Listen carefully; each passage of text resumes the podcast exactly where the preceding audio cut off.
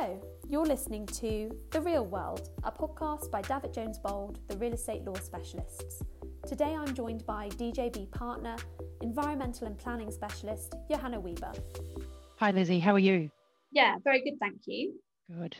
So, I guess just to kind of get started on the podcast today, um, we all know you really well here at DJB, um, but it'd be good to introduce you to our listeners Yes, thanks, Lizzie. Um, as you said, I'm a planning and environmental lawyer, and I've been doing that for about 18 years, um, starting in Australia, and then from 2008 onwards here in the UK. And I've worked in house for local authorities uh, and various city law firms. And now I have the pleasure of joining you at DJB. Um, so we're here to talk today off the back of um, a webinar you appeared on today with the Voice of Authority, which was discussing the right to regenerate.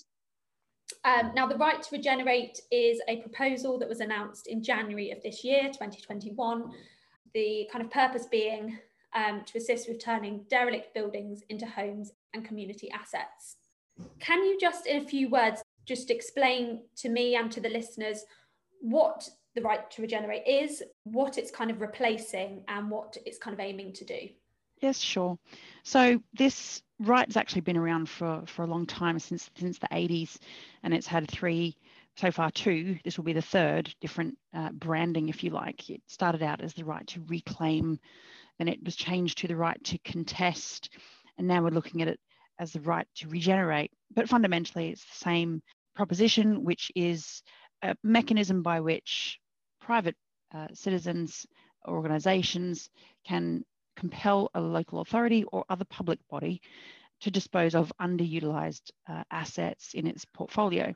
So it's primarily aimed at, at derelict buildings and uh, neglected buildings and other um, assets which either have been out of use for a long time or have no uh, prospects for, for any use coming forward.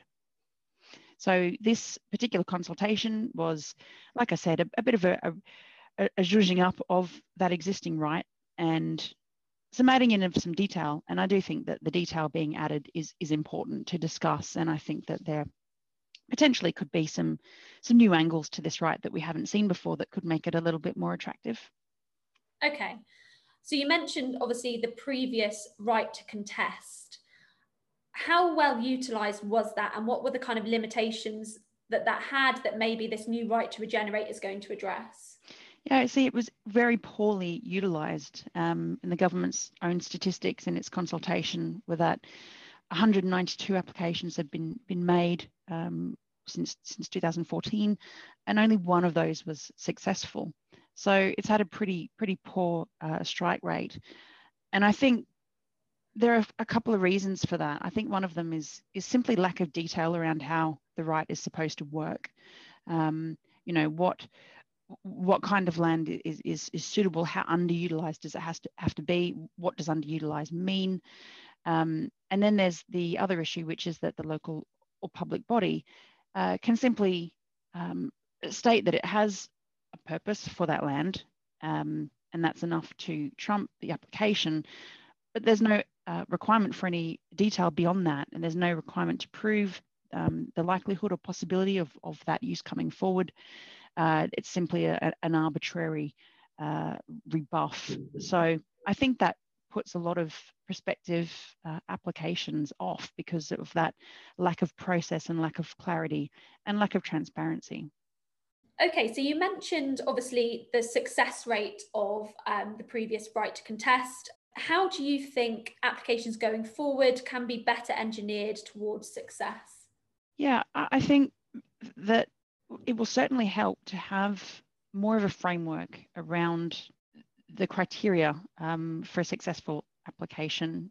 One of the questions of the consultation is uh, whether there should be a definition of, of unused or underutilized land. And I think that this is key, really. I think prospective applicants need to know um, exactly which properties are, are potentially going to be available, under this process uh, and what the obstacles or hurdles will be from the local authority side.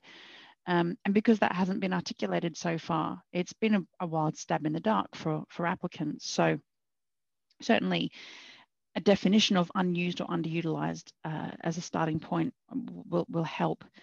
The other aspect that I think will be very useful is the collection of, of data around these applications and the utilization of, of those applications as intelligence uh, for those assets that might be suitable for this kind of process. Not all of them will. Some of them will sit within areas that are identified for large scale regeneration uh, and simply won't be won't be suitable. But there will be smaller properties in fringe areas uh, where there's simply no other viable option to, to bring them forward.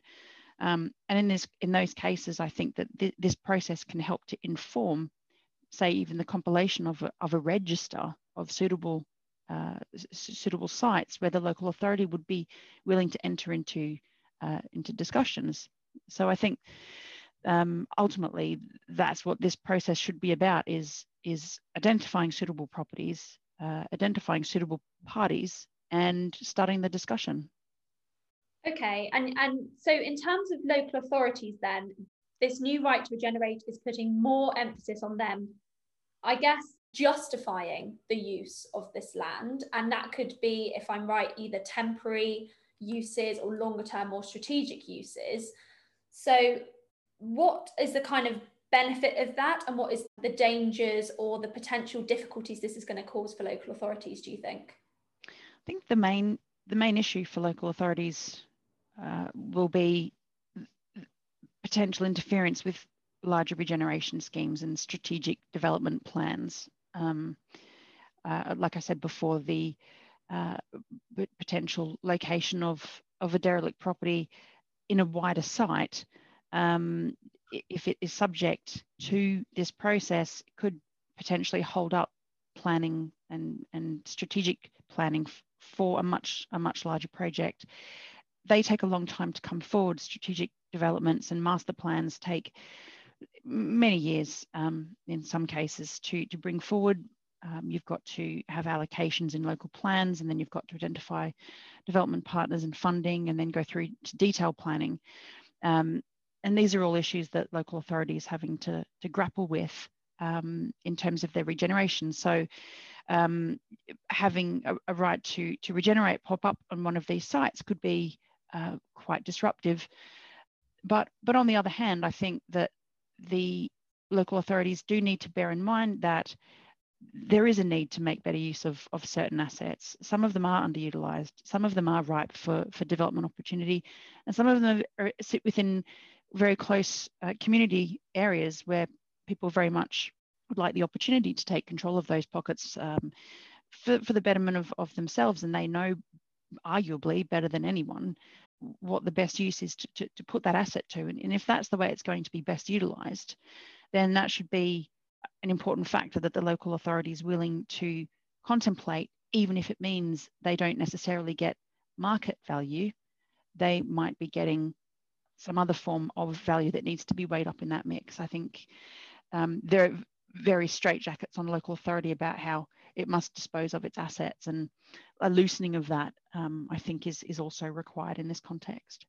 Okay, I'll come back to your point on market value, um, but just quickly, following on from the point of on local authorities and the, the new kind of pressures this may or may not put on them. Um, in response to the consultation, many local authorities expressed concern about how they were going to retain the social and community benefits of the land.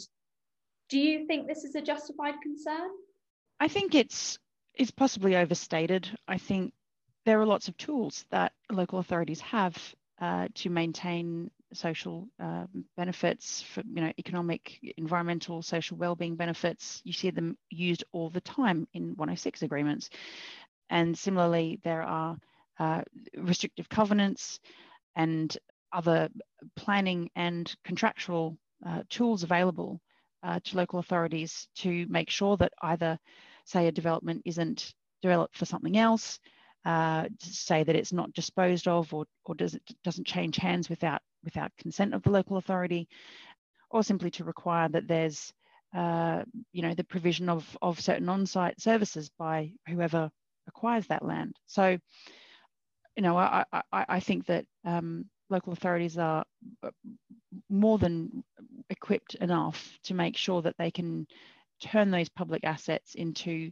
uh, continuing assets of, of public benefit, um, you know, without fear of, of it being lost forever, so to speak, uh, to, to, to private private sector.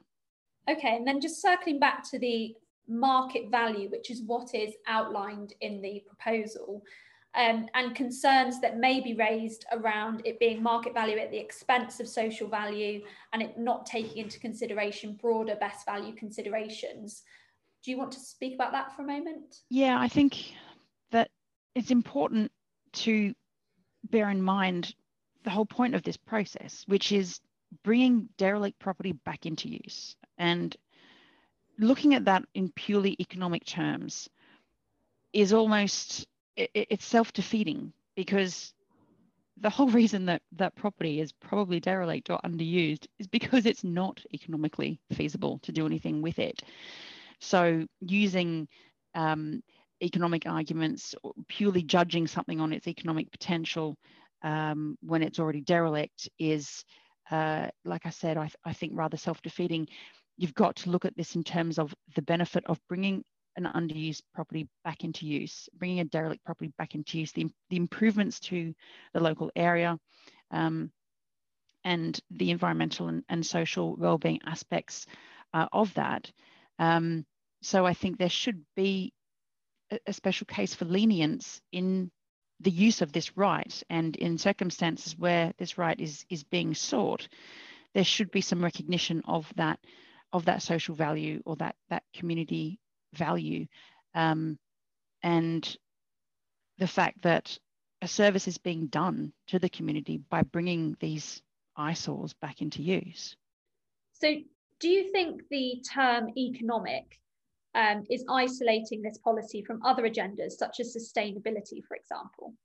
Yeah, in this in this case, I think I do. Um, I think that, uh, like I said, purely looking at this in economic terms means that you're missing out on various other benefits um, under under national national policy.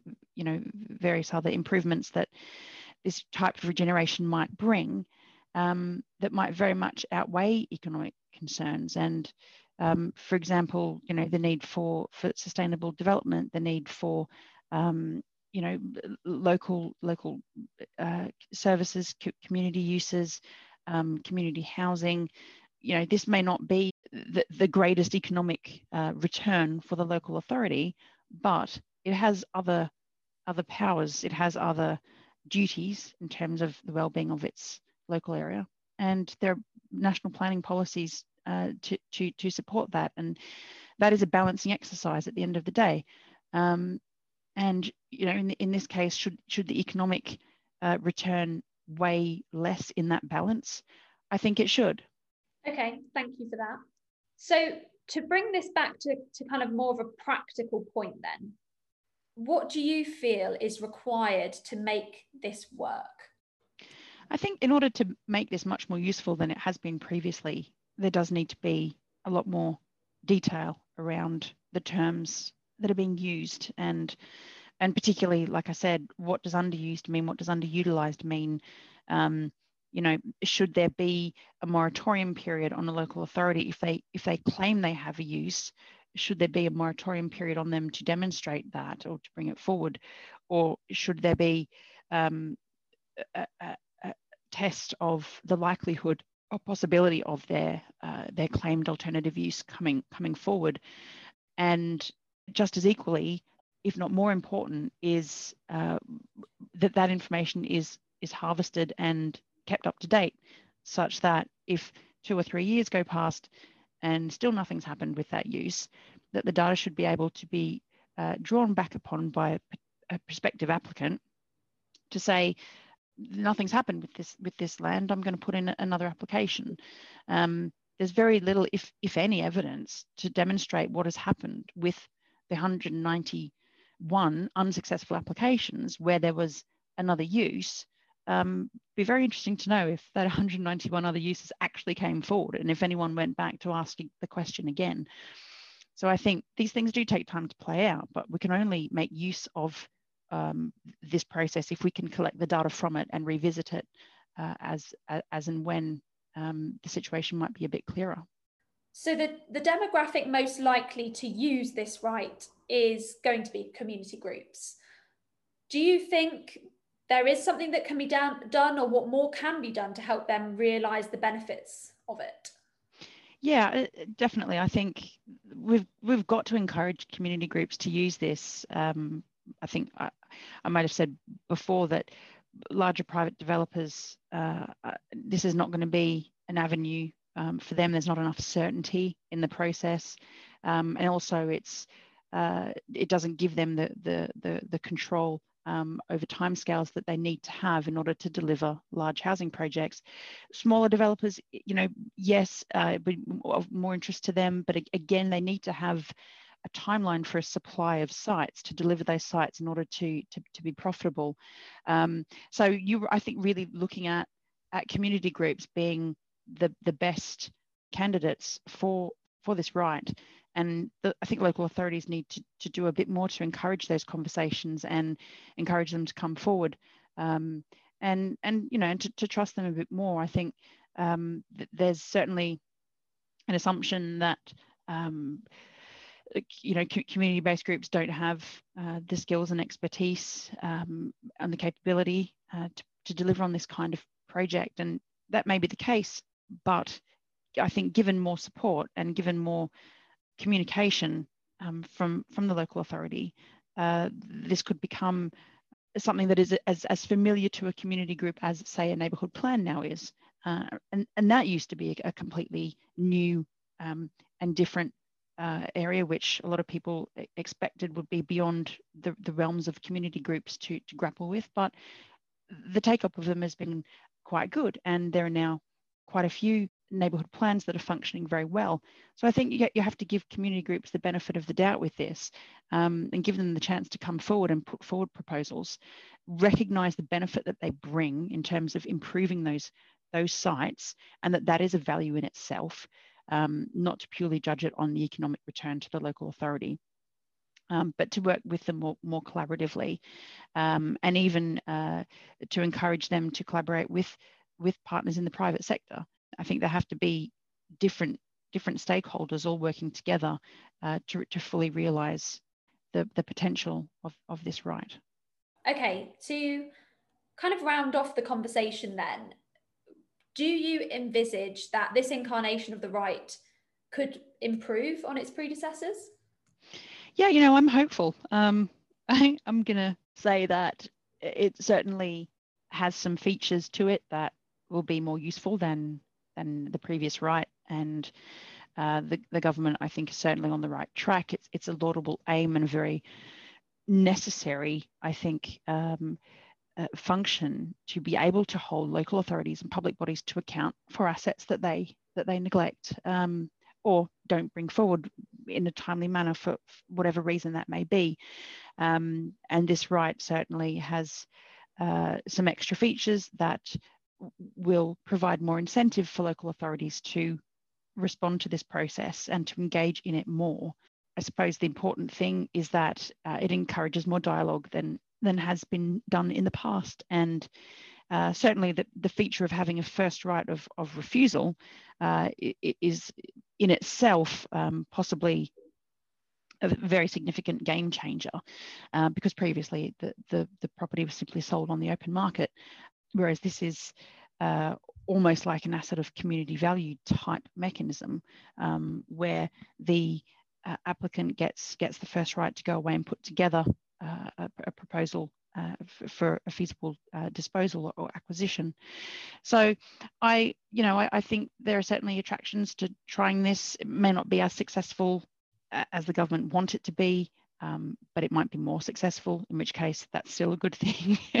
Wouldn't be hard to be more successful um, than the last right, but it encourages more conversations at local levels about assets. It encourages more uh, community interest in, in local regeneration.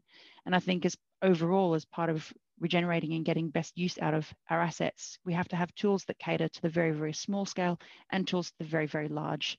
And insofar as a very small scale tool goes, um, this could be a very important one if it starts starts those uh, conversations, opens up communications, sets out clearer criteria with the local authority um, as to what underuse means and what their plans uh, need to be, and allows path path forward for more collaboration where it's needed.